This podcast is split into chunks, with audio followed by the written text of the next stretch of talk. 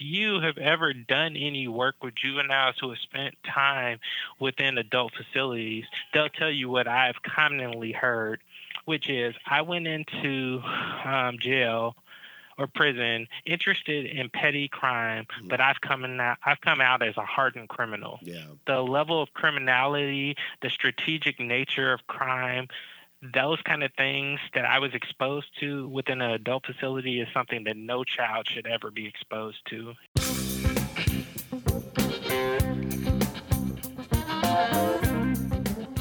This is Redemptive Revolution, restoring hope to the formerly incarcerated. I'm Nick Arnold.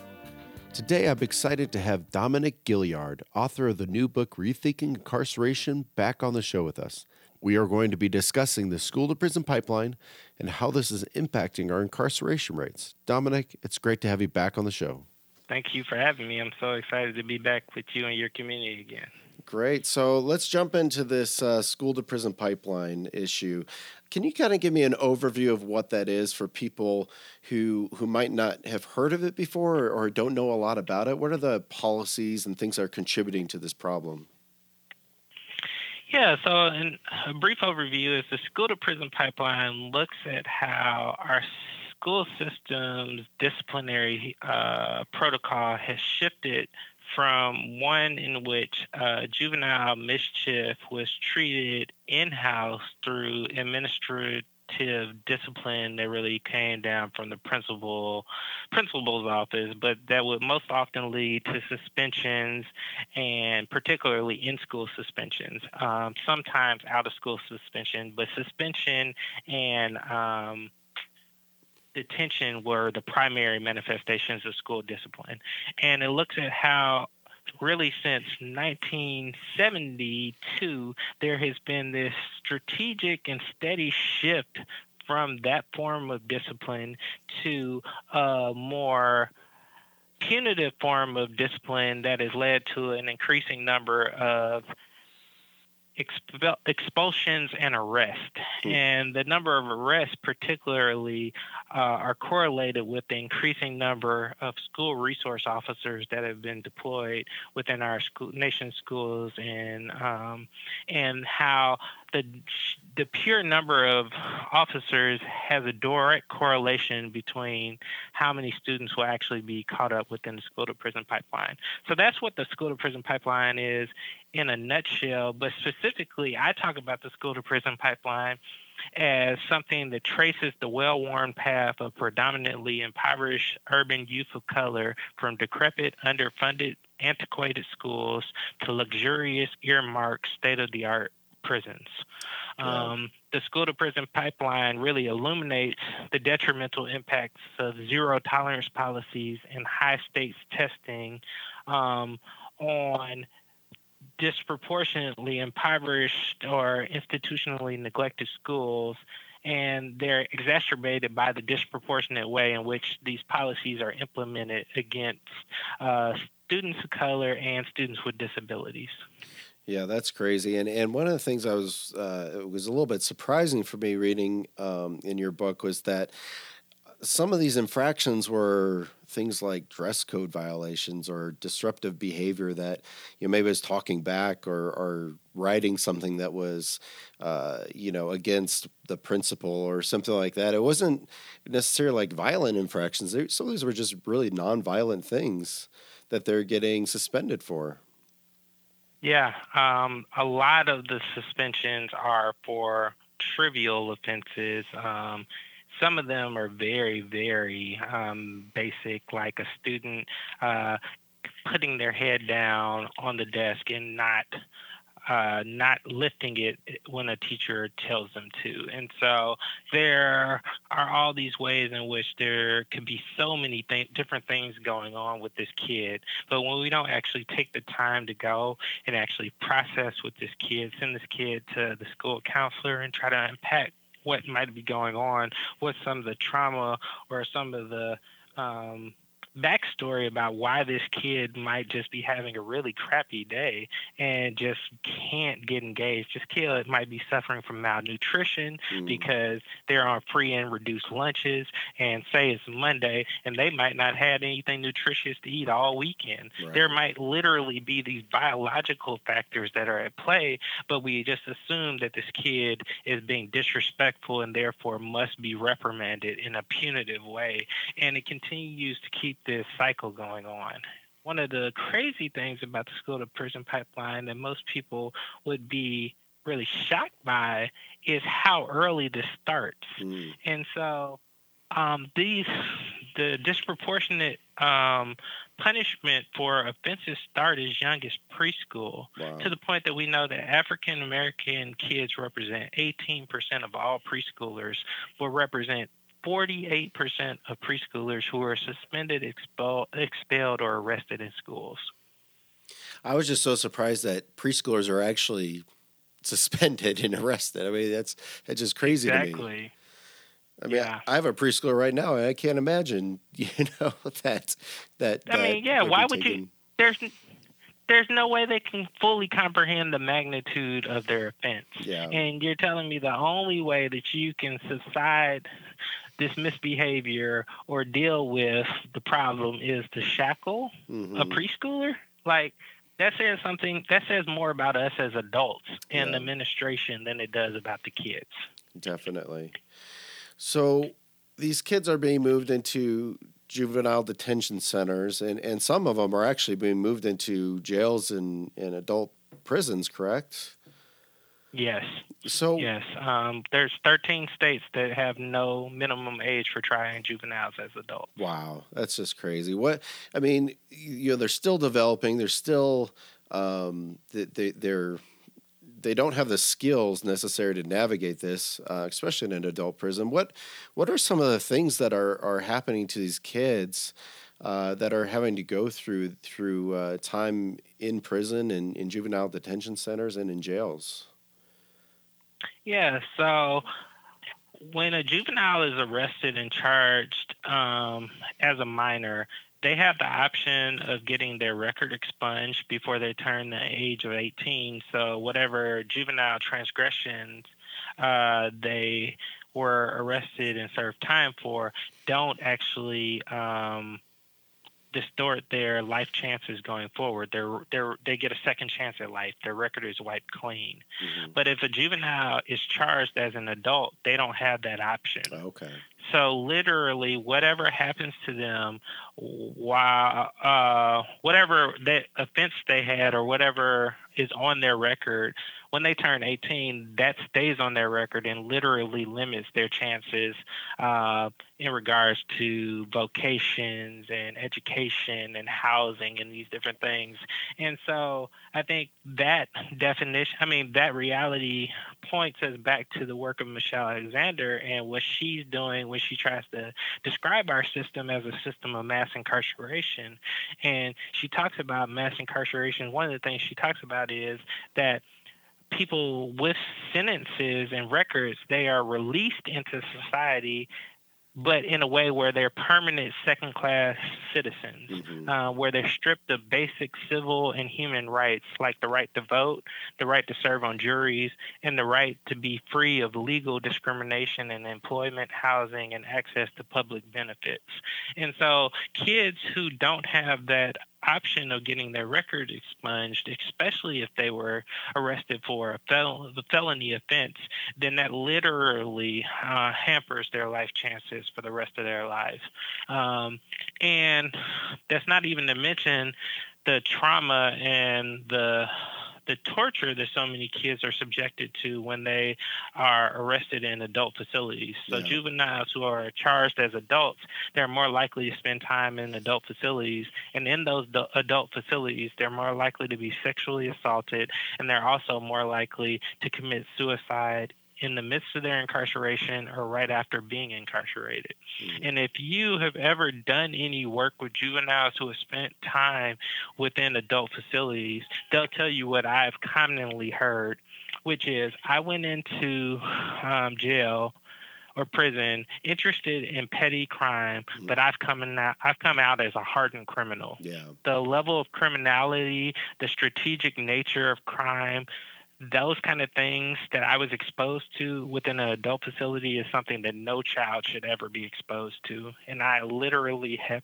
permanently been changed. Mm-hmm. And when you hear that kind of testimony from a youth that you've been walking with, that you've been walk, uh, loving, that you've been helping to try to navigate the complexities of life in underinvested communities, like it's heartbreaking to literally see how the system has hardened and changed and distorted this young person that you knew and that you've walked with and you've seen so much potential in.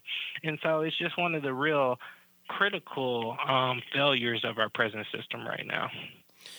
One of the areas of your book that um, I did want to kind of uh, talk about a little bit, especially since it's it's become uh, again a part of our national conversation, is about um, having an armed police presence in schools. Uh, talking about arming teachers, having additional armed officers in our schools to protect our kids.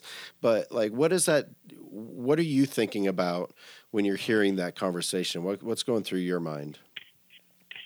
Well, a couple things that are going through my mind are that I think it's really ironic that school resource officers really only come on the scene in the 1950s in Flint, Michigan, of all places, ironically. Yeah. Um, but you um, and SROs um, originally are created to improve the relationship between police and particularly communities of color because they they're trying to acknowledge the strained history there. And so what you initially have is the school resource officers are in schools and they are playing these kind of support roles. They're they're playing like an aid school aid role where they're like assisting gym teachers or they're serving as um, they're serving as school counselors, but they're there as aides and they're not there as enforcements of the law. Okay. Um, and so they're there to build positive positive relationships between the students and the officers where they say, hey, this is a friendly person who's here to help me. This is a person where I'm in trouble or I have questions, I turn to an officer. They're trying mm-hmm. to philosophically change our orientation towards officers. And that continues to transpire for a while. But there is this critical shift that happens within the role of school resource officers after Columbine happens after Columbine happens, what you see is that the role of school resource officers fundamentally shifts from one of a, school aide to an enforcer of the law. Mm. And so you have parents, you have concerned citizens, community members who are advocating rightly for um, more accountability and safer, safer um, campuses because of all of this increased gun violence and the violations that are happening. Um, but the irony of what happens is that with Columbine, the role starts to shift and literally they start to enforce the law. But then after Sandy Hook, you get another increased, a real increased spike in um, funds that are endowed to schools, specifically for school resource officers. And so, in both of these cases, and most of these cases where we're seeing these school shootings, they're disproportionately happening in affluent suburban communities, right? Yeah. Yep disproportionately where the officers are being deployed to actually enforce the law are in um, disenfranchised communities of color. Mm-hmm. And so I think it's really ironic that the funding and the the support and the legitimization for the increased number of police stems from a community a problem that's happening in affluent suburban Caucasian communities, but the officers then after the funding is earmarked are actually being deployed disproportionately to disenfranchised communities of color. That's interesting. And we we see but nobody's talking about that. But that's something that like the documentation like bears that out. And so i'm really interested in why that's the case and why nobody's talking about this. So the Atlantic actually wrote an article where they found that schools where at least half of the children are non-white, as well as high poverty schools, meaning where at least 75% of the students are eligible for free or reduced lunches, are home to the highest percentages of the country in regards to K through 12 law enforcement. Mm. So, like, it's documented that this is what's happened, and it's also documented that the funding was earmarked directly in relation correlation to these school shootings but where the officers are being deployed are disproportionately within communities of color. So when I actually hear this conversation, I'm searching for somebody who's willing to have this more authentic conversation about how has this come to be, um, and what has this meant for the disproportionate number of uh, students of color have been swept up within the school to prison pipeline. Yeah, and and we've seen a number of cases of, just uh, some of the enforcement, and especially in these uh, lower uh, income schools that uh, are are very uh, kind of violent displays of, of enforcement for uh, kind of what we're talking about some you know yeah maybe some talking back and things like that but kind of not necessarily a, a, a, right use of force it seems like being directed at these kids and yeah, and that, that speaks to another critical problem, which is that the research also yields that the vast majority of school resource officers have received absolutely no training on the difference between policing um, out on the streets or policing a school. Right. And to the point that literally in um, most states, juvenile justice issues fill just 1% of the training that officers receive within police academies. Wow. 1%. And there is specialized training that is available. And so part of what I talk about in the book is that the church has a responsibility to actually advocate for um, legislation that is going to help change and shape our system into a more restorative system. One of the very tangible ways that we can do that in regards to this conversation is that 90% of police officers have received literally no training on adolescent school, I mean, on adolescent brain development. Mm. So they literally don't understand what it means to police a school versus out on the streets. So juvenile mischief is being criminalized in a way in which officers are responding the exact same way to something that, you know, is just literally juvenile mischief as if they would out on the streets when they were responding to a criminal offense.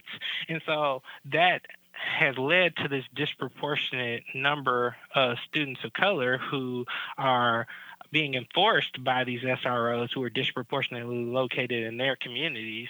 Um, but it's also led to this overzealous use of for, of excessive force against little kids, and particularly we see this dynamic where there has been white male law enforcement who have been using disproportionate force against young women of color, mm. and so we we saw this in South Carolina with Ben Fields, who literally yanks a 16 year old girl out of her desk, drags her across the ground, and then puts his neck, I mean, puts his knee in the back of her neck as he mm-hmm. handcuffs her.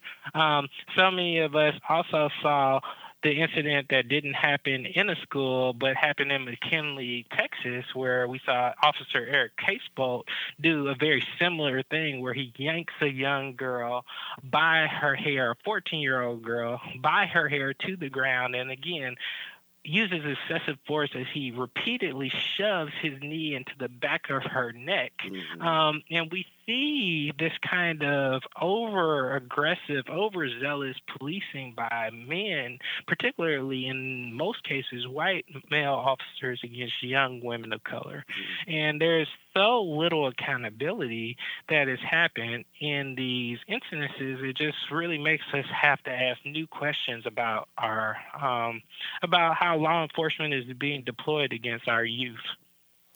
Yeah, definitely. That's uh, those are, and I've seen some of those videos. Those are just terrible things to watch. I really want to end here on a on a positive note, if I can. a hopeful yeah, note. Yeah, let's do it. um, in your book and uh, on this uh, in this section, you talk about uh, two unlikely allies that, that come together. Their names are Hillary and Lauren. Can you kind of briefly give us a little bit of background of, of how they met and the circumstances around how they met and just the inspiration that should, we should be taking for for what they're doing now together? Yeah, I mean, so they really meet in this this tragic situation where there was a community in Luzerne County, Pennsylvania, where there was an officer. Oh, well, there. Sorry, there was a, a judge by the name of Mark Ciavarella Jr. who was really being lauded as one of the top uh, judges in the nation, and he had won all of these uh, awards in his particular region. Um, and he was really respected for being known as this kind of get tough on crime, kind of law and order kind of judge. But it ultimately turned out that he and another judge uh, were involved in this big kids for cash scandal, is what it came to be known as, where the officer, I mean, where the judges uh, collaborated with a friend who was building a new private prison, and the officers were literally sending kid juveniles to jail and incarcerating them for very, very trivial offenses, like a hmm. water balloon fight was the case in one of the instances. And they ultimately went back and traced Ciavarella's record, and they had to find out that for about eight years he was involved in incarcerating people wrongly. Um, and that these youth, many of these youth, should have never spent any time in jail because um, they were there just on trumped up charges. Because ultimately, all the people Ciavarella was incarcerating, he was sending to one particular place, wow. the private prison that his friend was building. And so, through the court cases, it turned out that. Um, they had been in cahoots the whole time, and that was the agreement that they were just going to incarcerate a ton of youth and send them all to the one prison so they could populate the prison and then legitimate um, all the costs and be able to break a deal where they both were going to reap uh, unholy dividends mm-hmm. from the incarceration of the youth. Um, so the irony, though, is that in this case, you see this um, unlikely alliance that happens between uh, one of the young ladies who was actually one of the very last people who were incarcerated by Ciavarella, uh, a young lady by the name of Hillary, who ultimately over Facebook becomes friends with. Um, Ciavarella's daughter, Lauren. Uh, um, and so Hillary, because she was arrested during towards the end of Ciavarella's reign, she ultimately didn't spend that much time in jail. She was mm-hmm. only there for uh, about a month or so, and she was able to get her life back on track. And um, but because she knew how many other kids um, had been uh, implicated by this, she became a really strong advocate for um, trying to uh, you know, correct the school to prison pipeline and actually expose some of the horrific realities of it. And Lauren, because she also went through all of the details as her family was really drugged through um, the mud uh, in relationship to some of these grievous offenses, she became a real advocate. And she actually is a lawyer who's committed herself to actually. Um, making the school to pipeline. I mean, sorry, uh, reforming the school to prison pipeline. And so the two of them met over Facebook, talked a couple times, and then they realized that they had a very deep commitment to the same thing, reforming the system. And so they've become allies who actually were working at working on changing the system from two very different avenues, but they're equally committed, and they actually check in back one another um, and go back and forth with one another about how they, from their particular angles, can ultimately achieve this common goal. That's beautiful, and I just really think it just speaks to the, the fact that we we really have to tackle this together. We have to find ways of bridging those those gaps and and to really come together on these issues. And when we do that, you know, in America, we we found that we can really conquer some pretty big things. Um, so I, am really glad that you included that story in your book because I just thought it was it's such a great way of of really finding a way out of this mess. Yeah, no, it was beautiful. Because from when I was doing the research, I came across the story and I was just like, this is amazing. Because it wasn't just like what Ciavarella did impacted a couple of people. There were over 4,000 cases that had to be overturned wow. over from 2003 to 2008. So for this five year period where he was really intensely um, incarcerating people and sending them directly to this one private prison, there were over 4,000 youth who had their lives permanently uh, changed by judicial injustice. Like there's literally no other way to describe this but systemic sin. That's what it was. Mm-hmm. And so when you see that somebody like Hillary can be um, touched by this and then turn around and give her life to counteracting this kind of institutional injustice, it's such a beautiful story. And it, it was such a touching story even to see how Lauren responded to what her father had done but she did it in a way where she said, you know, I could put my head down. I could turn my, I could disassociate myself. I could even commit myself to law mm-hmm. and order in a good way for the rest of my life. But she didn't just do that. She said something else was required of me. Because of what my father did, I had a responsibility actually to work to actually deconstruct the school to prison pipeline. And I just thought that that was so beautiful and transformative because the reality is most of the kids who were impacted by Judge Ciavarella were not as for, as fortunate as Hillary Mm-hmm. Um, one of the case, one of the stories I tell um, quickly is about uh, a young man by the name of Ed- Edward Kaczynski, who literally, um, after being in uh, incarcerated, he had psycho emotional abuse um, that he endured during the midst of his incarceration, and he had all of these bouts with depression. And in the right after he was released, um, within two weeks of him being released, he committed suicide uh, because of the trauma that he endured for something that he never should have been incarcerated for. And so you literally have changed the entire family fabric and network of, of this Kaczynski family because of the love of money. And, you know, one of the things I try to drive throughout the book is really we should not be shocked by stories like the kids uh, kids for cash scandal. Mm. And we should not be shocked by the reality of mass incarceration evolving into this lucrative industry because scripture tells us for the love of money is the root of all kinds of evil. And that's what we're seeing unfold right before our eyes. Mass incarceration has devolved into this evil, sinister system that is literally predicated upon the exploitation of vulnerable people and the exploitation of the incarcerated population for their labor.